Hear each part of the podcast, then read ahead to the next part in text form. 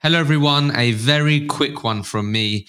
It would be a massive help to us with our ambition to help as many recruiters as possible achieve their goals and also inspire the next generation to choose recruitment as a career if you hit that follow and subscribe button. If you're someone that prefers to learn in a visual way, we've also recently invested a lot in our video podcast experience. So in the show notes, you'll always be able to find the link to watch the video on our YouTube channel, and make sure that you hit subscribe so you don't miss a future episode. Thank you so much for supporting the show and enjoy this week's episode.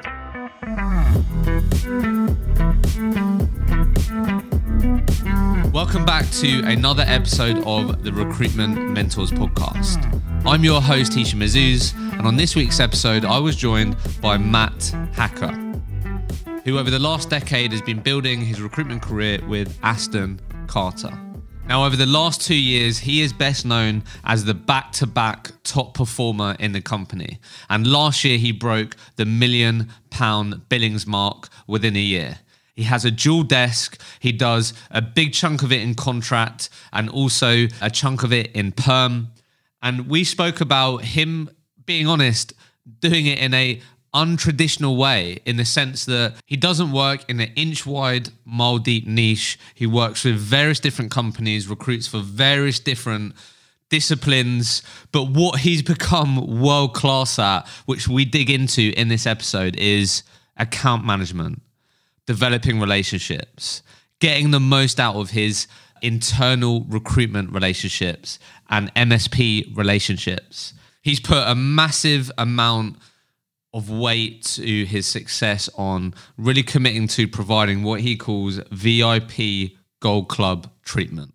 So we discuss it all in this episode, how he manages a day, how he opens up doors, how he builds relationships, and so much more. Enjoy this week's episode. Matt, welcome to the podcast. Hello. How you doing? I'm good. COVID obviously got in the way the first time. Yeah. We're back in on a very sunny day. It's a, it's a lot more sweater in here than it's ever been. It's very hot. No aircon. Yeah, no, no aircon at all. So uh, we're gonna, we're going to have a, a good old chat. In the heat, it's sweaty, but there, there's a lot to cover, which I know, you know, a lot of people that listen to this podcast are going to be excited to learn and, and take from your journey. Cool. So I guess before I ask you the, the million pound question, which we always like to start with, just to give everyone some immediate context, and if you feel like I've missed anything critical with this, then then let me know and, and help me out. But obviously you've been in the recruitment industry for just over a decade. So this is a quite nice moment to reflect and think about the last decade, because I think you went into recruitment April two thousand thirteen. Yeah. Right? It's and, been a long time, but it's gone very quick. Yeah. And so you've been at Aston Carter the entire time. Yeah. Yeah. Obviously you've ended up, you know, doing different markets, these things, which we're going to get into that. But have you, you've always, have you always been dual desk, or have I got that wrong? So no, yeah, you've got that wrong. It's, it's, I started off contract, purely contract. Okay. Moved to dual desk when I set up a new desk, which would have been twenty seventeen. twenty seventeen. Yeah. Okay. So twenty thirteen to twenty seventeen contract, from twenty seventeen up to now. Yeah. It's more dual desk. Yeah. So in terms of what that's looked like, I've got down here, because we were, you know, trying to map out this performance journey that you've been on, but ultimately what I've got down here is twenty eighteen performance, two hundred twenty grand, twenty nineteen, four hundred grand, twenty twenty went back down to around two hundred, twenty twenty-one got back up to five eighty, and then last year you broke the million pound billings mark. Now, yep, what that looks like, and we, we can go into more details in this as we have the conversation, but high level stuff. Again, feel free to correct me here, how that's broken down, obviously not to the exact pound, but we've got about eight hundred fifty that was contract, and the rest was around uh, perm, so that was around one hundred fifty mark. Yeah, I actually double-checked the figures before I come down. It's about two hundred twenty perm, okay, the cool. rest was contract, well, so thanks, yeah, not far off. On that. Yeah, perfect. So, and then in terms of, like, just, just quickly, because then this will help people, I think you've got here, is, are you in, there's thirteen people in your including function. Me. Including you, yeah, right? In my team. And, yeah. and I think you shared with me, you've got three people that do sales and are entirely focused on new business. Yeah, that's include four including me. Four including you. And yep. then you've got the rest are in delivery roles. Yeah. So and we've got one sort of talent lead that's managing the talent associates who are doing yep. the sourcing. Yeah. Okay, cool. So we'll go into that, but that's like makeup of where we are yeah, today. Yeah. That journey, obviously there, there's loads to uh, uncover here. So actually, why don't we just add, and then let's just add markets, because this is what I think is quite cool about your story is obviously historically started in like ba- the banking space, right? Yeah. So I was doing accounting and finance within financial services, and since two thousand seventeen, jack of all trades, master of none, I would so, say. So what, so what does that uh, mean, just just quickly for people? So like, to give you as an example of different sectors that you've worked with over the last twelve months and some of the, you know, three to four typical roles that you might find yourself working yeah. on. Yeah, so it's it's basically three, three main pillars. So it's sales and marketing, H R and procurement, and customer service and admin. And we yeah deliver perm contract to pretty much any any sector, including banking now, but ninety-five percent, I would say, of our current base is outside of banking, so commerce and industry. So it could be media, telco, pharma, uh, technology. Yeah, real variety. Yeah, exactly. Okay, yeah. That's, I know that would be really helpful for people, because people will be thinking that immediately. So let's start with the million pound question, because I'm sure you thought about this, because something that you shared with me you're passionate about is helping people to become successful in recruitment, right? So what do you believe are the common characteristics and traits that top performing recruiters in today's market have? What are the, the common things that you often find in people? I would say very high growth mindset.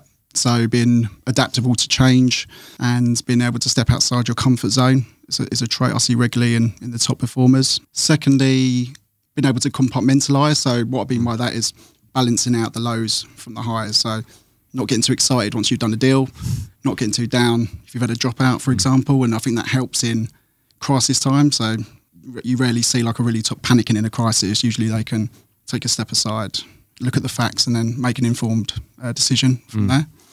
And also a high value mentality as well. So being able to target the high business opportunities, the high value business opportunities that are going to generate the most revenue for you. Mm. And being disciplined and being able to say no to bad business.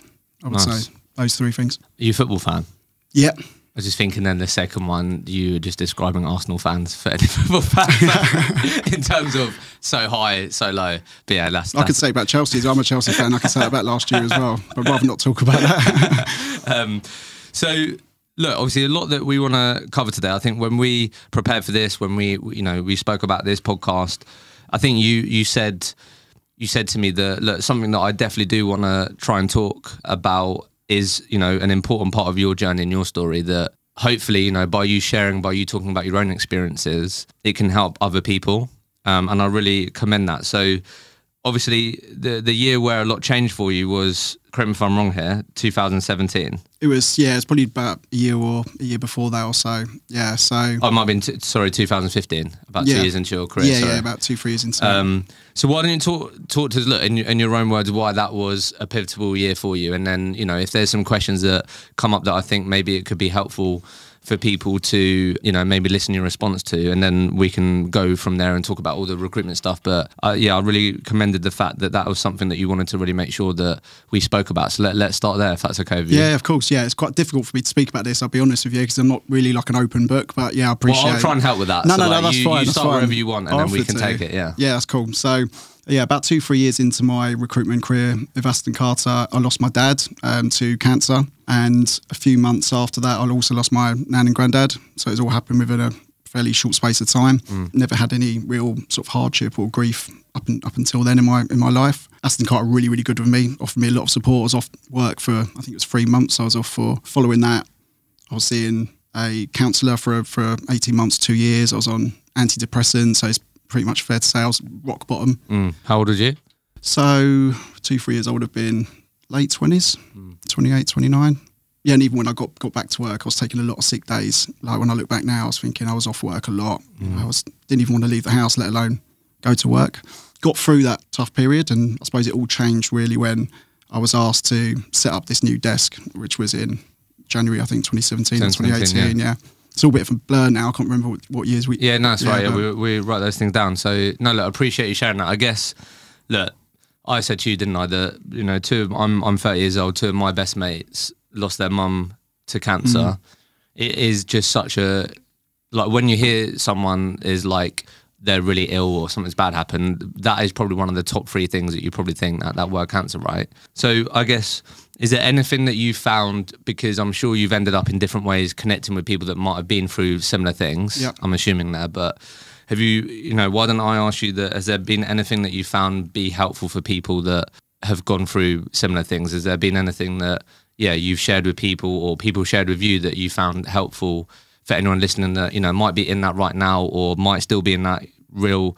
I don't feel I've I, touch wood. I haven't actually had. I haven't lost anyone. Yeah. I haven't gone through like proper grief, whereas my partner has. And she always says to me that she feels like grief never really goes away. There'll be moments where, just random moments where you think about your nan passing or these yeah, things. Yeah. So you have those moments. So, like, I don't know if there's anything that you found to be helpful. Yeah, I mean, I mean, I was fortunate in the sense that I had a, well, a girlfriend was a very strong person. She's my wife now. At the time, I had good close friends around me, close family around me. To, to I'm not the sort of person that opens up and talks mm. very much about this sort of stuff, but I suppose the counselling and that sort of side, like maybe going out and speaking to people about it, definitely mm. did help. Why did that help you then, do you think? Just because, like, as I said, I'm not a person that speaks openly about mm. anything. I'm not very emotional. I don't think I've, I don't think, I can't even remember the last time I cried. It was really? Probably when I was a teenager. I can't, mm. I can't remember. But, um, so being able to like actually speak about that, like having an outlet to speak about that. So mm. I suppose, yeah, if you're going through hardship or grief or something, I'll just, I'll just recommend speaking to people about it, even though how difficult that could be. Mm. It's just finding, speaking to someone. For me, it was easier to speak to someone completely outside, like a counsellor who didn't know me at all, than my close, my close like friends and family. Why do you think that is then? Because you might feel like they're, I don't know, you're protecting them, judging you or making assumptions about you. Yeah, not necessarily judging, but I'd maybe shown vulnerability, mm. which is something as, as a manager now, I'm, I think is actually a good trait to show mm. in, in, in a management role. But at that time, I was looking to be strong for maybe everyone else, yeah. um, rather than thinking about thinking about me. Like, did you, do you have siblings? Yeah. I got a younger sister, you know, mm. so so it's being strong for her. Yeah, and... exactly. I don't want to show any vulnerability at all. And that's mm. what that was my. It's not like a decision; it's just my natural yeah, reaction. Like, um, do you know what yeah. I mean? Yeah. So I guess I I have to ask him, because you said it already, and you even said it when prepare, preparing for this. Like, you've already said, like, you're not someone typically that shows emotions or opens up. But then you're saying what was really helpful was opening up. yeah, yeah. So I guess what, what I wanted to, like, there'll be a lot of people that relate to that. So I guess, is there anything that maybe you can share that, because I'm because I sat down with a guy called Dan who lost his uh, dad to suicide, and like it took him ages to pick up the phone and say to his mum, I need help. Yeah. But that wasn't like therapy session one.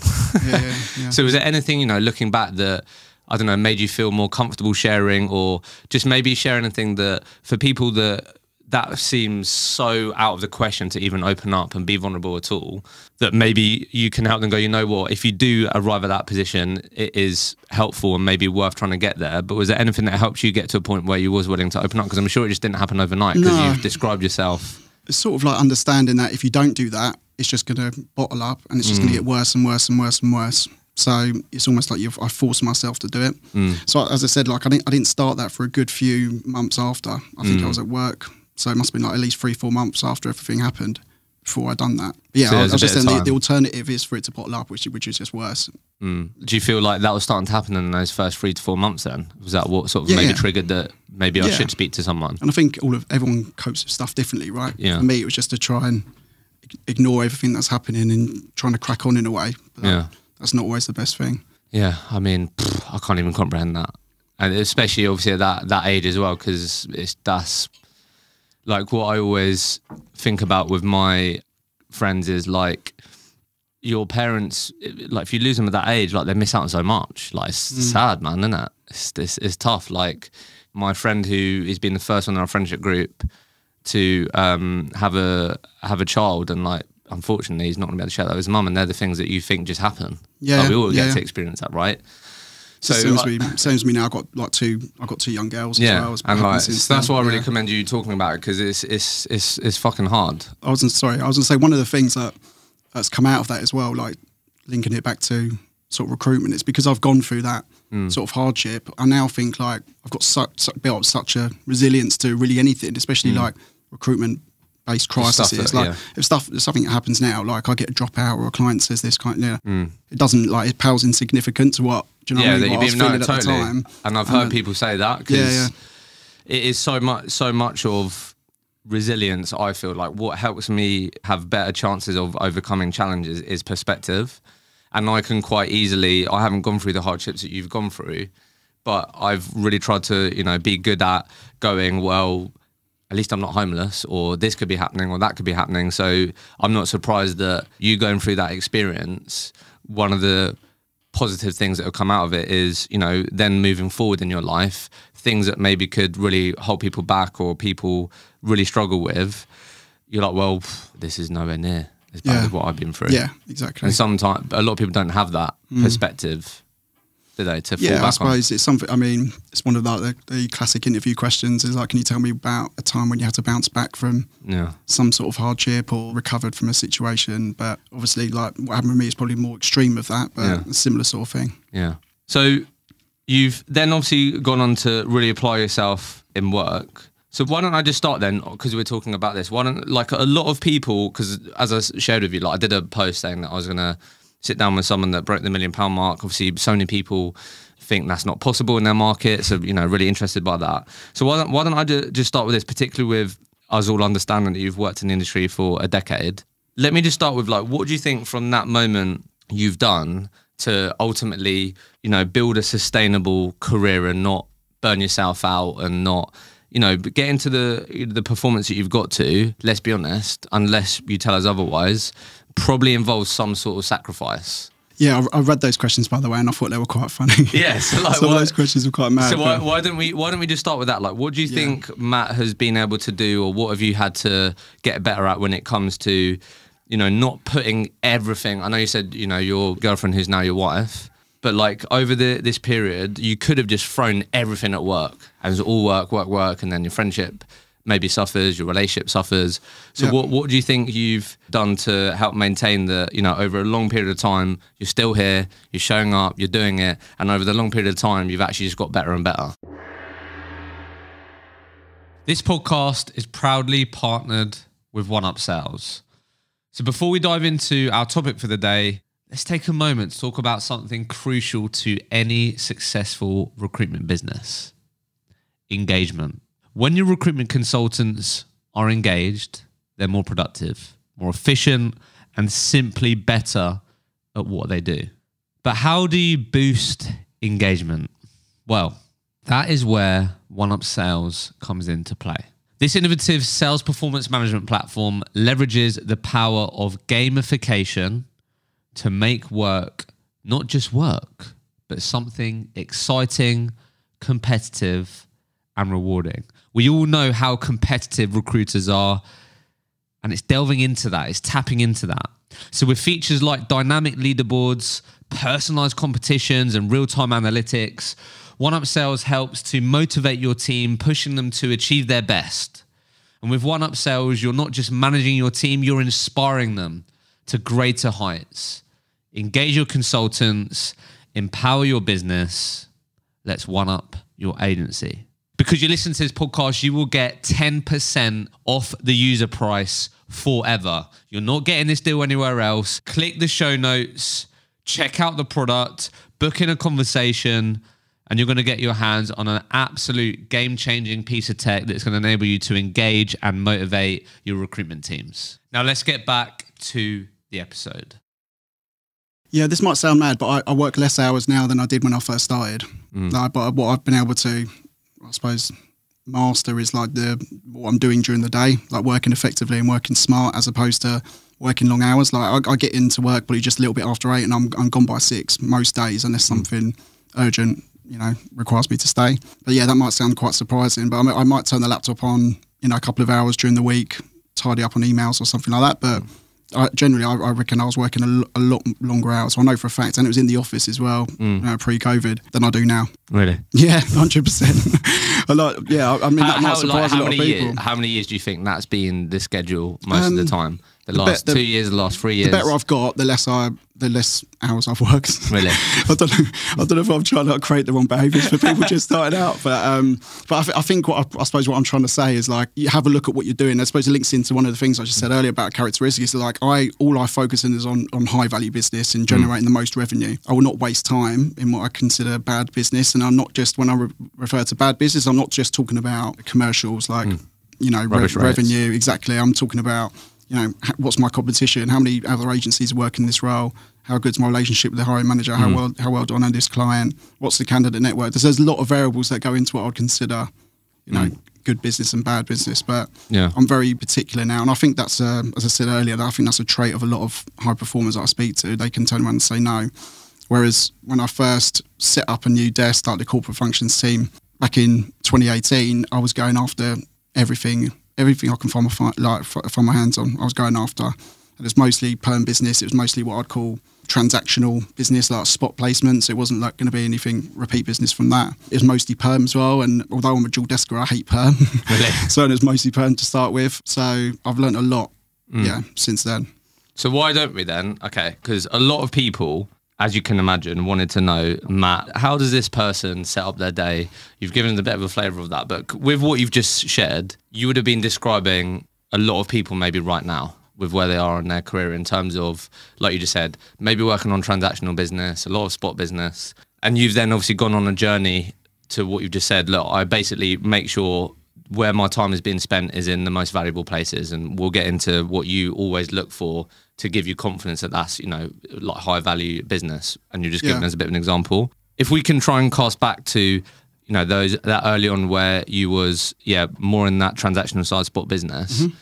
what do you think was the first, you know, one or two things you started to do that started, you know, making you take a trajectory to where you are more now, which is working mainly on high value business, yep. not working as many long hours? Like, what was the one or two things that you started to change? Was it you started to say no more? Was it that if you found out that this job specifically had been already been with five other agencies, not touching it? Like, what was the one or two things that you really started to change that then probably was the first domino to get it to where it is yeah. more now? It's difficult in that, in that first year, because it was te- it was terrible. I think I, I was on my own, but I think I'd done one hundred forty-five K, but that was mm. like um. That was, there was no there was no clients, there was nothing. So I'd done that off the off the bat, purely new business. But looking back there, I made so many mistakes that I then learned for like future. So if I if I if I knew what I do now, I would have done it totally different. Mm. I would have like concentrated my business development strategy on more what I'd call strategic B D, going after more volume clients, so clients that you're going to win and you're going to get repeat business. They're going to give you roles like on a you know secure P S L, for example.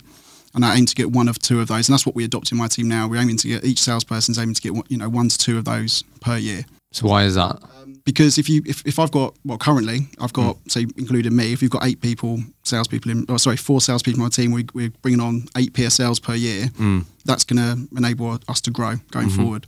Whereas when I started, I was doing more transactional B D. I was chasing deals off the back of leads, maybe a couple of spec C Vs, maybe speaking to managers that are back of me, referencing candidates and picking up the odd role here and there. So I ended up doing one hundred forty-five K, but it wouldn't surprise me if they were like, I wouldn't do one deal. I've probably done one deal on each client. Exactly, client, yeah. yeah. So if I if I was to go back then, I'd, I'd put a much better B D strategy in mm. place.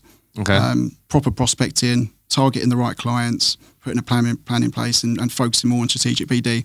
If I if I pick up a few transactional stuff on the way, that's fine. But my sole focus would have been mm. more the, the strategic side.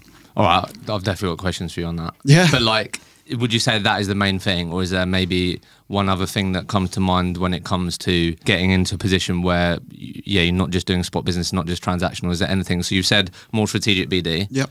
Get that. I'm going to ask you questions on that. Was there anything else that you think you would have done, should have done earlier, or from what you've learned, you yeah have now lent into, which means you, you've got more repeat business and whatever? At the time, all the deals we were doing were, were new business, whereas I worked for a large large company.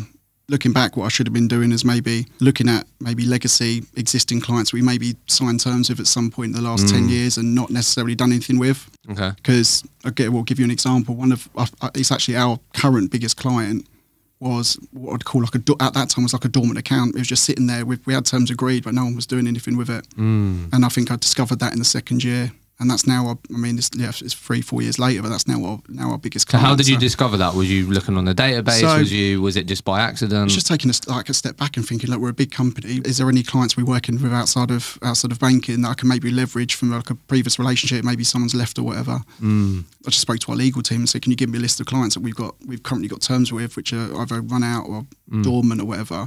Got back in touch and said, look, I appreciate we. This is a, you know, we used to work with you doing this. I'm the new point of, point of contact going forward. I really want to get back in touch and connect with you again. It just went from there. Mm. It's funny you say that because I've experienced this recently. We had a guy called Ollie Perry on the podcast, and he said something he's always trying to remind his team is to not forget to look backwards. And yeah. I really like that. Like, it's what you're talking about. Yeah. Because whoever was involved in getting to the point of signing terms did all that hard work. Yeah. And then like that, that still does, if you did all that hard work and you got to that point of them signing terms, that is something that you can use immediately. Yeah. Whereas if you're just focusing on net new clients all the time, you're doing all that upfront work to try and get to that point where they trust you enough to sign terms. There's already an element of trust there because you're saying, hey, look, we've done this with you before. I'm now, you know, doing this.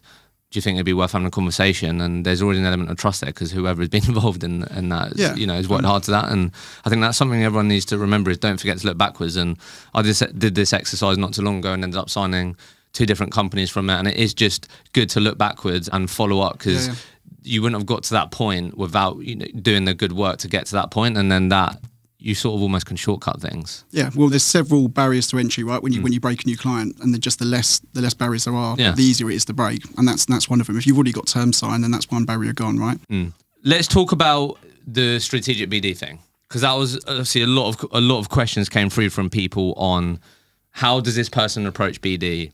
Now, how many different clients they're working with, whatever. And I'll, I'll be honest, what you just said, I think some people will be surprised. I don't know if you agree what? with that, about the P S L, getting some big house, you know, big accounts, volume. Because most, com- you know, I'll be honest, most recruiters that I speak to, when they hear the word P S L, they're like, fuck that, I want to speak to the hiring right. manager, whatever, yeah. right?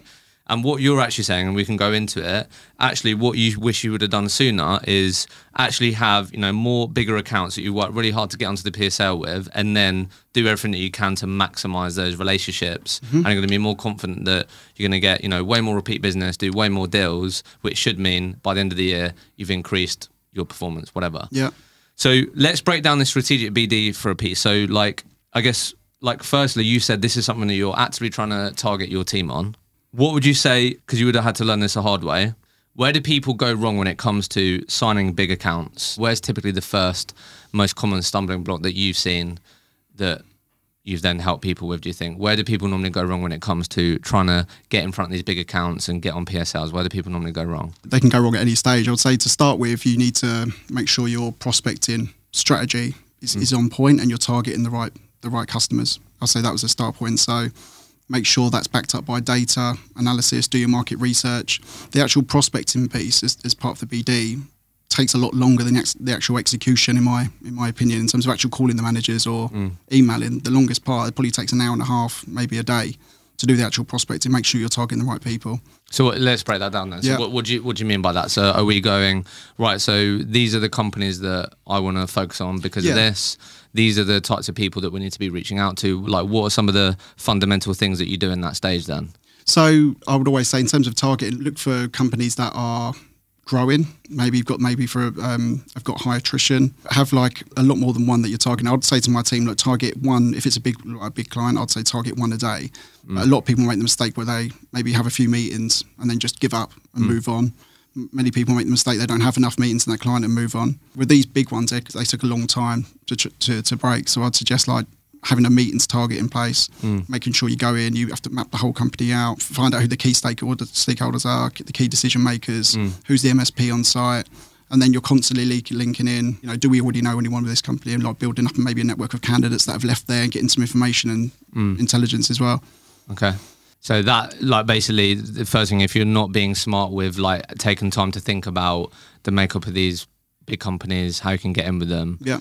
you're going to struggle because it is, I guess, it's just like, where do we even start?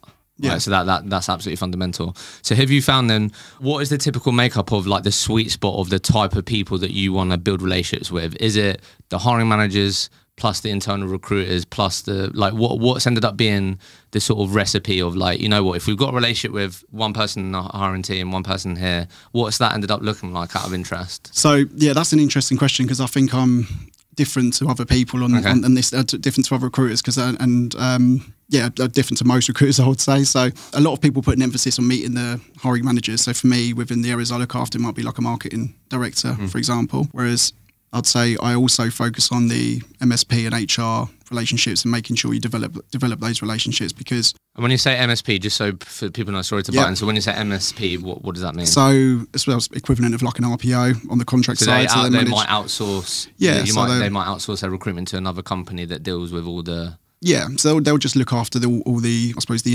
administration for contract hiring, and okay. we will be in the, you know, the middle person between the yeah. business and the and the recruiters. All right, yeah, sorry to buy them, but some people might not know what that is. So, yeah, yeah, that's so fine. You were saying about yeah, M S P and H R. Yeah, I think it's massively underrated, the relationship you have with the M S P, because you you might have a really good relationship in the business. Like again, I'll give the example of the marketing director. You know, you got a key to a room, but the M S P will actually give you the key to the house. They'll mm. they'll have all the intelligence in terms of what's going on in that company, you know, future pipeline, what the initiatives are. Again, the, this manager might have that as well from his area, but I think there's a lot of intelligence that could be shared with the M S P. So I do my utmost to build really good relationships with the M S P, making sure everyone who's working on these roles are, are giving them, you know, V I P treatment, making sure we don't break any of the rules, you know, in place, making sure we go back quickly on all their requests. And I just think that's very underrated. I think mm. a lot of, a lot of recruiters out there do focus so much on the manager side that they forget about the value that you can get from H R, M S P, R P O.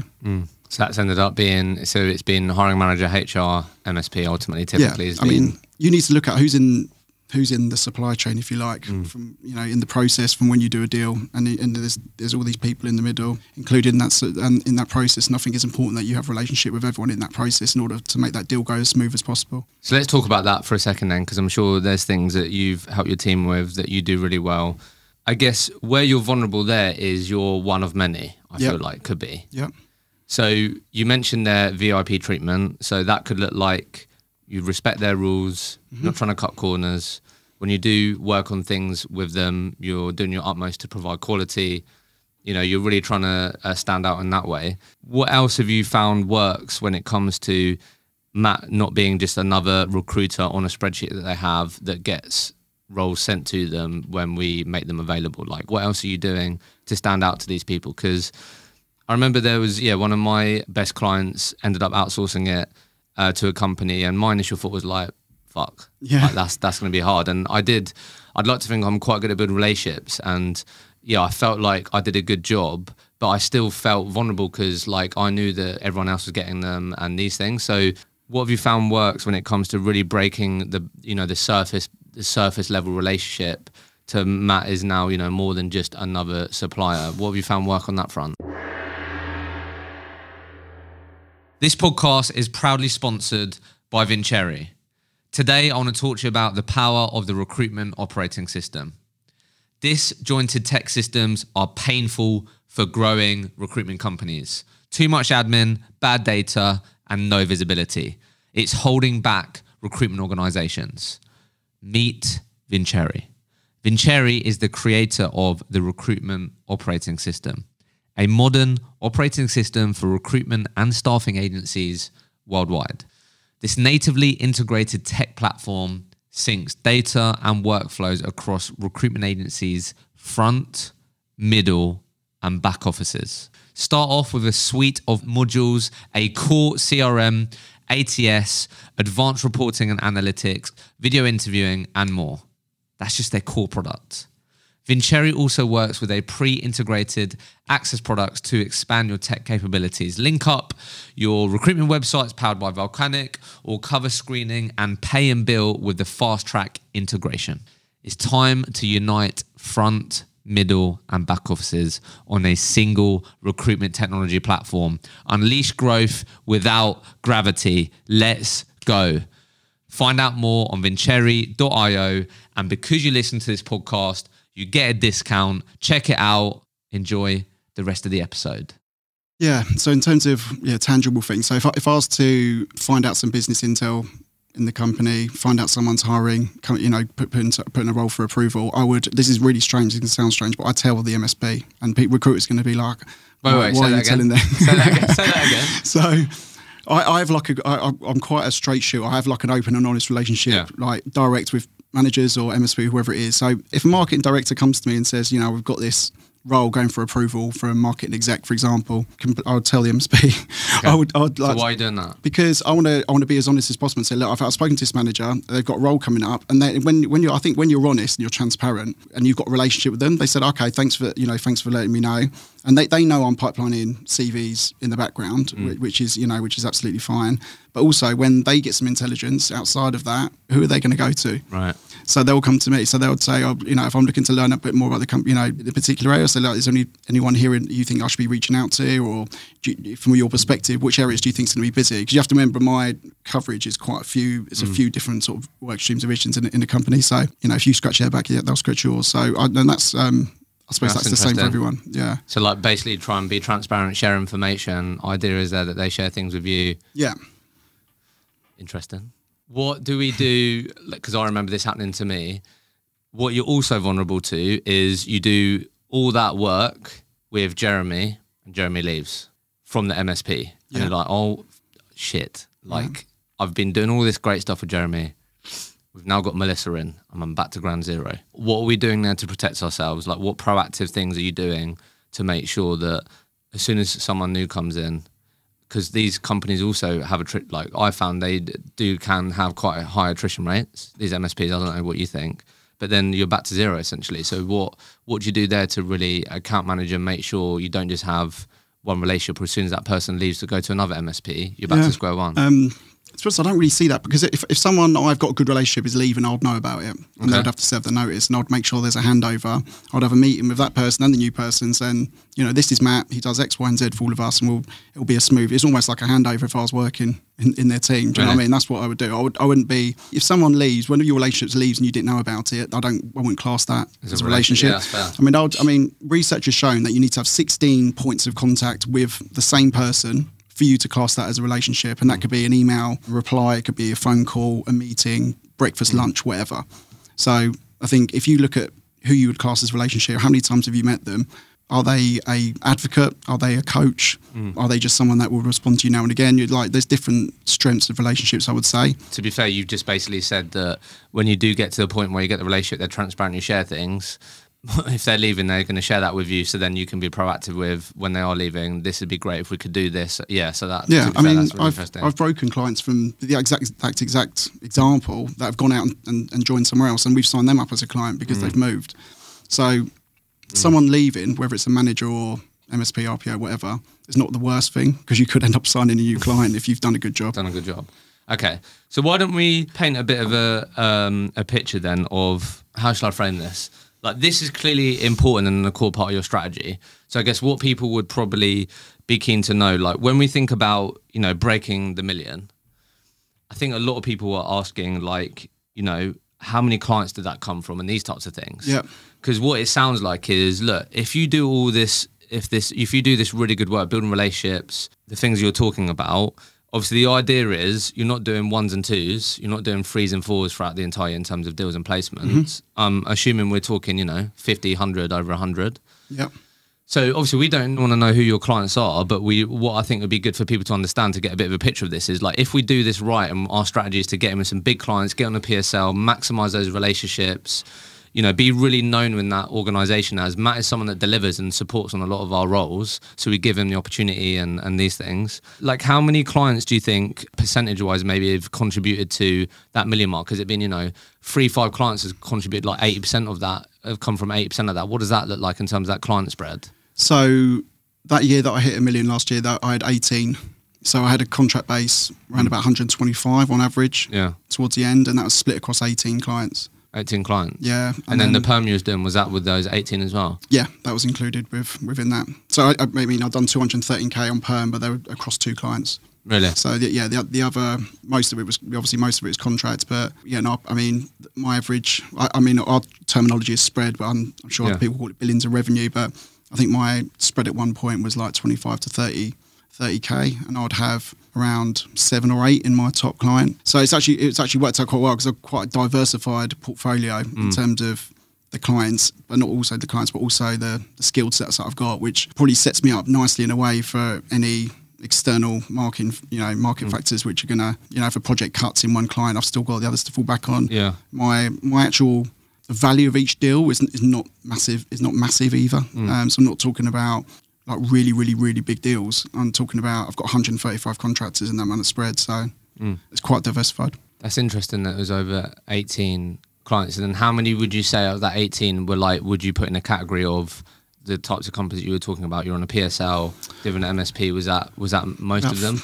No, I wouldn't, not, I wouldn't say most of them, maybe maybe half. Yeah, so that's interesting. Yeah, so we, ha we I mean, we're on the P S L for accounts where, you know, it might be like one or two roles a month mm. that we fill, but we've probably got about a core, in my team, about five, six that we get regular roles from, mm. yeah.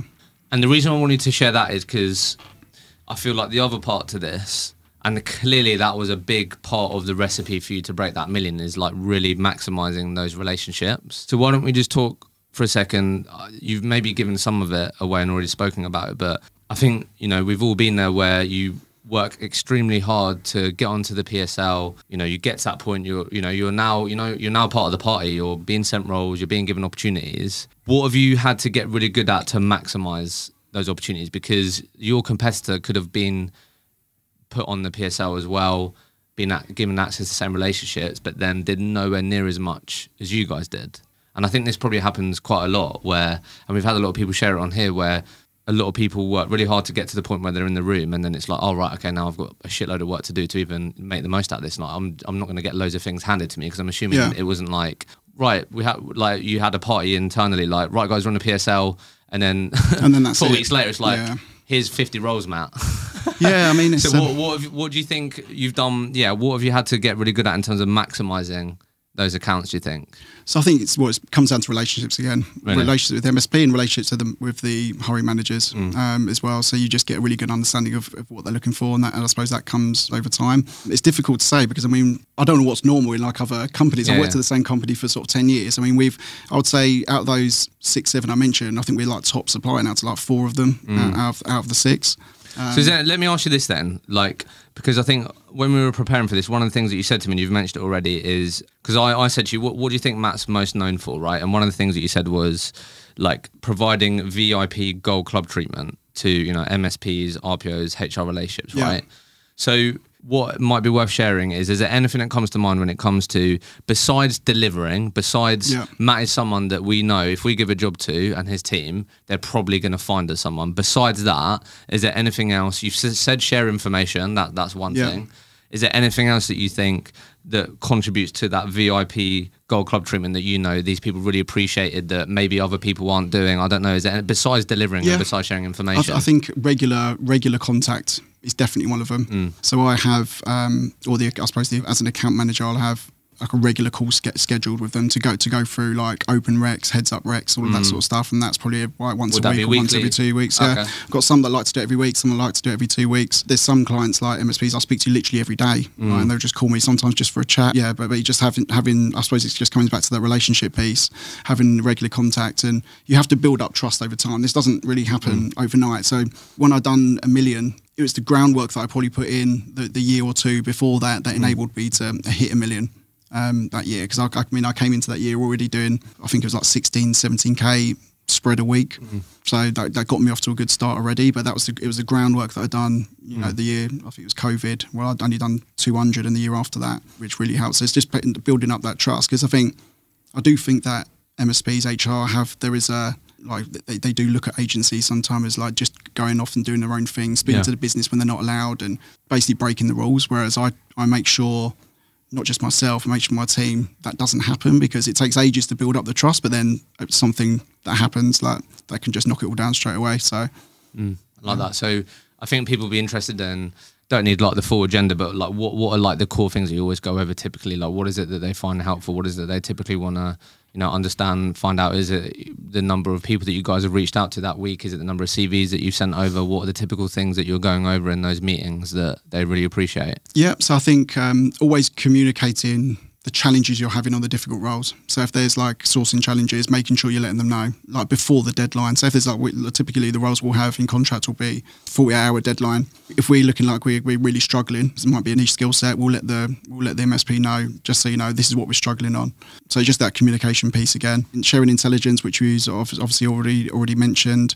And I think a lot, a lot of the time it's just if you if you're good at sending, if you're if you've got a good if you've got a good source, a good delivery team that's sending good candidates, that's almost half the battle, because that's what at the end mm-hmm. of their day, they, they want to hit their S L As. That's mm-hmm. what they want, as quickly as possible. Mm-hmm. So if you're sending good candidates, you're filling the roles quickly, then that's the most important thing. Yeah, I appreciate you sharing that. So why, why don't we talk about What does this day of yours look like then? Because I think that's what a lot of people would be curious about. We've spoken about, I think you shared with us what strategies work for you, getting in with these big accounts and maximizing them. We've spoken a lot about relationships, these types of things. But I think a lot of people were really curious around, particularly with you dual desking, like how does Matt set up his day? Like what does that look like? And you've said what you've got really good at is making sure that you're, you know, spending time on the things that hopefully are going to equate to, you know, the outcomes that you're hoping for rather than spending loads of time on things that maybe aren't high value. So let's talk about this eight to six then that you typically try and, yeah, that you typically uh, have experienced. Like what, because obviously you manage a team as well. Yeah. So talk to us a bit about how you structure your day. Like what does that look like? So we have a, at eight thirty, like a, like a team meeting to go over all the open recs. That, ha- mm. that happens every day, like candidates that are interviewing, any deals that we're looking to close. I run like a, a, a sales meeting straight after that as well with the sales guys, looking to see what meetings they've got booked in, what they had just, uh, what meetings they had yesterday, what, what outcomes of their meetings did they have yesterday. Going through their like manager spreadsheet, mm. looking who they're targeting. So it's quite a detailed one. Every day outside of like those particular meetings is different. Like I, I usually plan for the day, like the next day, the day, uh, the, the, the day before in the evening, because anything can happen sort of during, you know, mm. during that day. Yeah. So it's, yeah, very, and like, like an agile, an agile process. Yeah. Like it can, it can change whenever, but, um, what, like yeah. the, the, the sort of normal thing, the normal, normal non-negotiable. So you've got setting the team up, sales team overall, like recs we got open, but then typically what would end up taking a bulk of your time, or what do you typically find yourself doing most of the time? Cause that's going to be the things that are probably going to be the highest leverage activities that you're going to be doing. Yeah, so if I'm putting my sales hat on, an hour and a half will be spent on pros- prospecting every mm. day. So looking at the looking at the account I'm going to be targeting, then I would spend an hour on execution. So that will be personalised outreach, whether it be calls or or emails. Um, I might have a couple of meetings already scheduled in that day. I might have some account management stuff to do as well in that day, mm. one-to-ones, et cetera. How have you helped your team? Because I know this is something a lot of managers and recruiters struggle with. Because like a common sentence, I think right now as well, a lot of recruitment leaders can sort of easily hear their team go, oh, I haven't ended up doing that B D, or I haven't ended up doing this. Like how have you helped your team understand what are the true priorities and what they should be given more time to rather than all these other things that make you feel good that you've got it done? Like how have you helped them? Because um, that, that can be difficult for a lot of people. Yeah, I know people get sidetracked, right? Mm. But I think you, as a...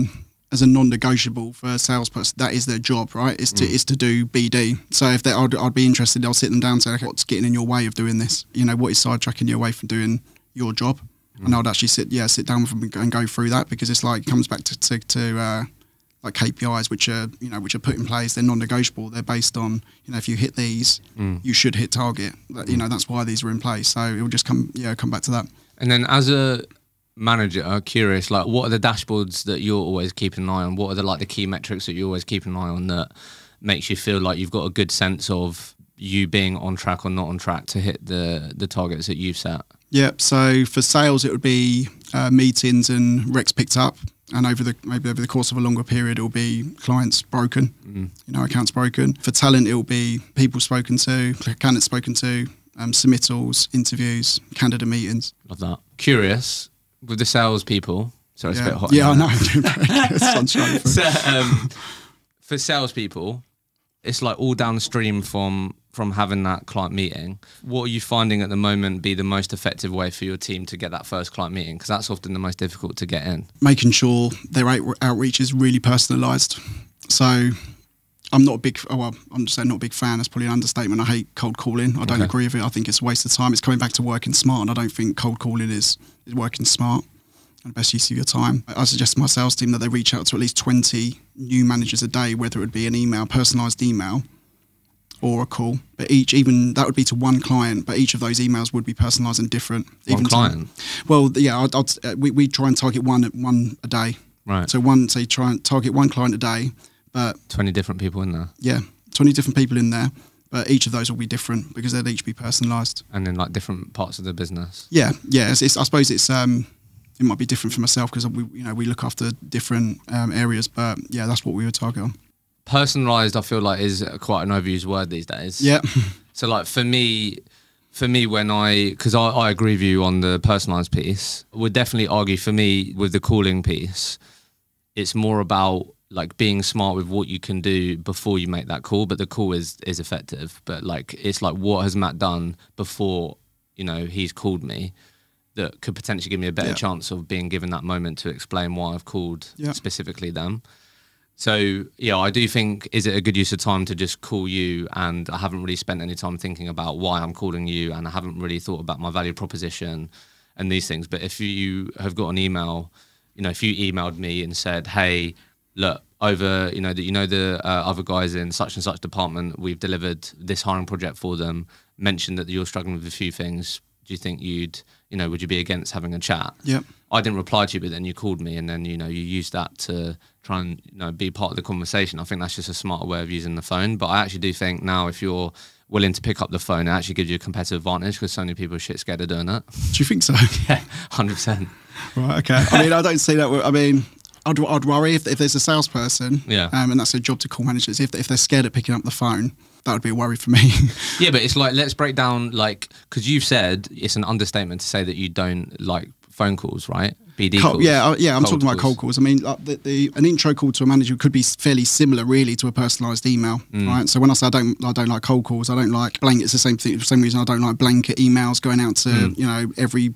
you know, head of or director mm. in an industry. I don't think it's a good, good, good way to operate. Yeah, so what, what, when you say personalised, because clearly you're passionate about that, like, what does that mean for you personally? So it could, a personalised trigger or, or like the first line of an email could be anything from, like you just said, you could have been int- introduced by someone else, you could name drop someone in the company, mm. it could be something that that manager posted on LinkedIn, you know, shared, could have posted a role mm. six months ago, could even be something about his area that you found out, you know, a bit of intelligence you found out from a candidate or in, in the research you've done. So yeah, it's quite, it, it could be, it could be anything, but as long as it's personalised to that person. And then bring in, I suppose, the business challenge is like what you just said there. I understand, you know, mm. you might be struggling with these hires, or it could be more of a just a general challenge in the market. Mm. And then you'd hopefully have some sort of solution where you've, you've delivered that for either a competitor or someone else within that company. And then you're getting your, your team to then follow up with phone calls and stuff like that. You don't yeah, think that's well, a waste of time. You're thinking, you're saying, if I have a list of companies, I've done any research on them at all, and I'm just calling yeah, through yeah. a list, how useful is that? How good of a yeah, time I suppose is that? when I, when I think of cold call, I, I'm, that's what I'm talking about. Yeah, I'm talking about sending the same email or email to every single one. It's not targeted, yeah. yeah. yeah. Curious, getting a bit granular here. What do you think, because I'm sure you help your team with this, what do you think a good client meeting looks like? Okay. So I think you need to have a really specific agenda on what you're looking to get out. And mm. you can maybe have two to three objectives you're looking to get out of that meeting. Typically, these meetings will last, what, half an hour, maybe an hour if you're lucky. And then that agenda, again, this should be different for every meeting you have, but that agenda should be based around the outcomes that you're you're looking you're looking for. Mm. So Give that would example. be tailored. Right, okay. Give so I don't know, you, you might, you, you, the, the, the outcome could be, you, you might know this person's got a role, for example, so the outcome could be you're looking to, you know, looking to pick up a role. Mm-hmm. It could be the outcome, you, you might be looking to map out his team. So how is his team set up? Is it contract perm? Does he have any consultants or whatever? So I would make sure my agenda was based around, based around that, and I had those questions lined up for that for that meeting. Nice. Are your team doing a lot of that meetings via video these days, or are you trying to push more face to face? Yeah, a lot or? of the yeah. To be fair, we're based in London. I mean, a lot of the um, clients we work with outside of London, well, we do U K, U K and Ireland, but um, when we can do, we, we do mainly sort of lunches and breakfast, but not too many coffee meets anymore. It's mm. mainly breakfast, lunches. Yeah. Curious, just because like this has obviously been a core part of your strategy, and I'm going to hit you with some questions that people uh, shared. Uh, A very common objection that recruiters say that they find hard to d- deal with is the P S L one. So I'm just curious to like hear your thoughts on navigating that objection, because I feel like almost you're like, well, that's great. Most of our clients, we work on a P S L mm-hmm. and we're one of their top providers. So like when, you know, when I'm your target customer mm-hmm. and you speak to me and I say, look, I'm sorry, mate, we've got a P S L in place. Yeah. Like what are the, the typical things that you help you, you know, your team with, and like, how do you typically navigate that? Cause yeah, like that's, that's your world, it seems. Yeah. Well, as an objection, I would, I would ask open questions just to find out, how is he finding that process? Mm. You know, what is the P S L doing for you? Um, because there, there will be a challenge in there somewhere. Um, and so, like, how how are the P S L performing? Um, what would you say they're good at? What would you say they're not good at? And try and get that business challenge out of him, that pain point, in order to then provide provide that solution. What's the most common one that you typically uncover? Um, Probably poor poor quality C Vs is, is quite mm. a common one. Wrong type of C Vs, or maybe speed speed to delivery is probably another one, especially especially in contract. They're probably the biggest two, I would say. And I think those two things are something that we're quite well equipped and quite set up well on. And if, again, curious, because you're not going to be able to go from that f that phone call to, but okay, Matt, sounds great. Let me sign you into the P S L. It doesn't quite work like that. Yeah. So I'm just curious, because these types of companies that you're targeting, if I say to you, you know what, Matt, that sounds great, and that's, you know, what we want to be able to say our P S L is doing, but they're not, but we don't renew until six months or yeah. these things. What is typically the thing in between, maybe the moments where you can generally have an opportunity to be considered and get onto P S L? What what are you trying to make sure happens in the meantime? Are you trying to get meetings in with them to at least educate them on how you've had other companies like theirs, get to know them?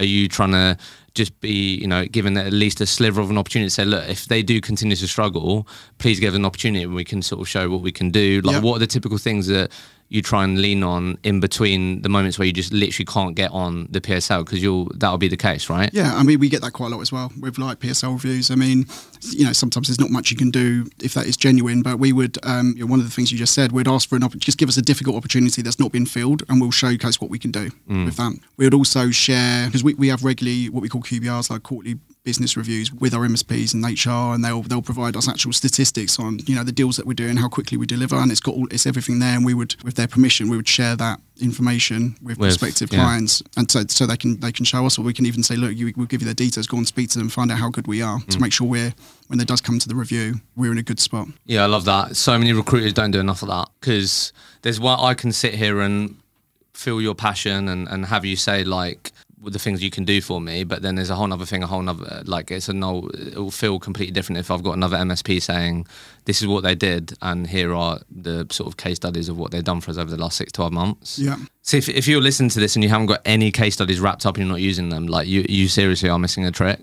Yeah, I think that's, yeah. So I'm, I'm not surprised you said that. That's a great way, again, and you've got more chance of having these types of things, I guess, potentially. Because like you said, these M S Ps have to sit, hit their S L As. That's what they really care about. So this is all going to be measured on their end, let alone not just your end. Yeah, exactly. Yeah. Do you know what I mean? So to be able to showcase that. So let me hit you with some quick fire questions then, because I want to make sure I've, I've uh, covered the things that people have asked. Don't worry, I'm not going to ask you. Round, I'm going to ask you some of the, the rogue ones uh, that were on there. So I think we've gone through a lot of the ones where people wanted to know, you know, breakdown or perm contract. I quite like this one. Like, why, if I was to say to you, why do clients work with you and your team? How would you answer that? I think a few people were curious on that. I'm like, why do you think they give you the work? Why do you think clients work with you guys over others? Yeah, I think, I think it's probably stuff of the, some of the stuff I've already mentioned in terms mm. of like just being good at what we do, making sure we're delivering, delivering on the roles we say we're going to deliver on, not over, you know, over promising and under delivering. Uh, making sure we have the regular contacts. I mean, this is this is the feedback that we receive when we when we do our annual mm. uh, feedback to clients. That's the sort of stuff we receive in terms of just doing what we we say we're going to do. This will be an interesting one. So you've spoken to us about the breakdown of the client's repeat business. Are you doing any sort of productization of your service, like, or is it just, you know, like with the, you know, the contractor spread that you spoke about, are you sort of saying, well, look, why don't you work with us to deal with uh, helping you find these fifteen contractors, or you're always talking about the individual, like, do you know what I mean? Yeah. Have you done anything like that? Yeah, we have done exclusive business on contract as mm. well, like outside of the, what we'd say, the usual usual yeah. methods or usual program. And then that um, that's obviously what we'll class is very, like, you know, good good business. I've got like a repeat project that, I, that you know, that probably brings me about ten deals a quarter that I get mm. from, which is good. I mean... Um, but is most of it contingent then, is that fair? Yeah, yeah, yeah. yeah. It's mostly contingent. I mean, yeah, from, from a contract perspective. But I, I mean, on average, last year I was doing probably about twenty-five to thirty-five deals a mm. quarter. So probably about two, three a week. Mm. My biggest quarter was, I think, Q three. I've done like forty-five deals, and I think maybe ten of those are on exclusive. Really? So. Okay. So I think you spoke, a lot of people are interested in, you know, what's been the most effective way for you to win business. I'm right in saying I feel like from today it's about really doubling down that personalised approach, really doing the upfront work of understanding who you're contacting, understanding as much as you can about their business, mapping out the people, in the stakeholders in that organization, and then being really smart with how you're reaching out to them, and then just being consistent, you know, one, you know, one company a day, twenty people. That's what it seemed like you you shared today. Yeah, yeah, exactly. I mean, um, just coming back to that strategic B D versus more transactional, like when you're prospecting your clients, you, the, mm. the last thing you want to do is like book one meeting in thirty different clients in, in a quarter. You know, that's yeah, not good, yeah. that you're not going to break clients from doing that. So make sure you're smart with the time that you're yeah that you're using and going after better business. And I think a lot of people would be curious about this, and then I'll have one more question, but how is it set up in terms of like your like team then? Because a lot of people be like, okay, yeah, Matt's done a million, but how many how many split deals is he doing? How many, you know, how many people has he got supporting them? Because you obviously you've spoken about the structured team, you've got sales team. How obviously we don't need to know the percentage of like what, you know, delivery people get to you. I'm not bothered about that. But like, what, what does it actually look like? Have you got, you know, you're bringing the clients, you're spending time with the, on the account management side. Are you doing any of the candidate fulfillment? Do you have, you know, one or two people specifically just work with you? Like what, what does that typically look so, like? So yeah, so we, we used to be a three sixty model and, mm. and we moved to one eighty. And I, I'd say just from my own experience, I think that's the right thing to do if you want to grow your business mm. quickly and aggressively. I've always been a, I suppose, an advocate of having the, you know, the best people. If you're really good at sales, you should be focused on that and not worrying about sourcing. And if you're really good on the candidate fulfillment mm. side, you should be specialising and become a master in that and not worrying about anything else. Since we moved to that model, it was only recently, it was like halfway through or towards the end of last year. We're still in the sort of transition phase, but we can see the potential benefits from that now. Mm. In our team, we've got, so we've got thirteen, so we've got one talent talent lead and we've got eight recruiters. So like eight talent associates, which do the sourcing. So we've got like two talent associates per salesperson. Per salesperson, right. Yeah, and they're more specialist in, say, H R, procurement, sales mm. and marketing, and customer service and admin. Right. So you you potentially have like two, yeah, two per salesperson on that side. Yeah. So that's how we're set so up. That, so basically, you're you're producing that with a team of ultimately like there's three of you ultimately. It seems. What do you mean? So you you creating, you know, you doing a million. That's you and then two other people supporting you achieve so, that, right? Yeah, in terms of what you would say split deals, it's not necessarily the same two people though because... No, no, but yeah, but like in terms of like, that isn't just... A lot, a lot of people, how's Matt done that on his own? You haven't done that on your own, that's been a team yeah, effort, yeah, right? Yeah. But obviously a huge factor of even getting to that point is having the opportunity and, and having the companies to do that with. But the way you've set it up is you've always got two people or people that you can lean on to help you fulfill those those jobs. Basically, right? look after the look after the sourcing. Yeah. yeah. So it's quite rare. I mean, sometimes now and again, I'll have to get involved in mm. sourcing uh, to try and support on the more difficult roles, but it's my job to go and pick up the roles. It's their job to to find the candidates. Mm. All right. Well, look, let's just end with this then. Like, decades a long time. Yeah. A lot of people, you know, listen to this podcast, would love to get to the opportunity to, you know, break a million, achieve their goals, or get into this industry to achieve big things. So what would you, you know, be your partnering advice for anyone that wants to, you know, aspire to be as successful as they hope when they join the industry? Like what, what would you say is the, the sort of one thing that maybe you continue to find yourself giving the advice to the people around you and your team? What, what do you want to leave people with? So I would say, um, yeah, just make sure um, it comes down to, I suppose, comes down to accountability. I'd say, I'd say, when you make mistakes, make sure you learn from them. And if something happens, like I don't know, you've got a dropout on a candidate, for example, don't blame everyone else for it. Don't blame the mm. candidate. Um, don't blame the client. Don't blame the recruitment gods looking down on you. Like, what could you have done differently in that situation? So if you've had a dropout, why is that dropout? You know, did you qualify that candidate properly? And if you go into that, everything that you do in recruitment with the right mindset in terms of learning from your mistakes and, and not blaming everyone else all the time, which un- unfortunately is like a, a natural reaction sometimes to when something goes wrong. I think you would always learn and develop, and I'm still doing that now. When I make mistakes now, it's like, okay, what should I have done differently? Did I handle that correctly? I'd say that's probably one of the most important things I would say. No, it's been yeah. a pleasure. Thank you Thank so you much. very much. Cheers, mate. Thank you so much for listening to this week's episode. I hope there were plenty of golden nuggets for you to take away. As you'll know, I'm your host here of the Recruitment Mentors podcast, but I'm also the founder of Recruitment Mentors. We're a online subscription-based learning and education platform. We're on a mission to help thousands of recruiters achieve their professional goals and successfully progress their careers through modern and engaging online learning. If you're a recruitment business owner listening to this, there's a good chance that you value self-development, personal development. You're trying to develop a culture of continuous improvement. But we've partnered with a number of grown recruitment companies who were struggling to understand how they can invest more in their people, how they can upskill them more quickly without spending more time, without having to spend thousands of pounds of external trainers. And we've ended up being a really great fit, modern fit for recruitment teams. We can ultimately help you get more out of your teams by giving your people access to modern and engaging online learning, which they can access on demand. The thing that's really cool about what we're doing at Recruitment Mentors is that all of the people that your teams are able to learn from and the people that are delivering the learning content are people that are in role right now. They're billing, they're actively facing the challenges that your teams are, and a lot of the time they're amongst the top performers within their companies, which means your teams are going to be way more confident to learn and spend time on their learning when they know they're learning from people that are doing it right now, have been there and done it. There's nothing worse than feeling like training is not relevant and not current. The best place to find out more about Recruitment Mentors and if we can help you accelerate your team's performance is uh, send me a message on LinkedIn, connect with me on LinkedIn directly, and I'd love to connect with you and, and find out if we can help you get more out of your people.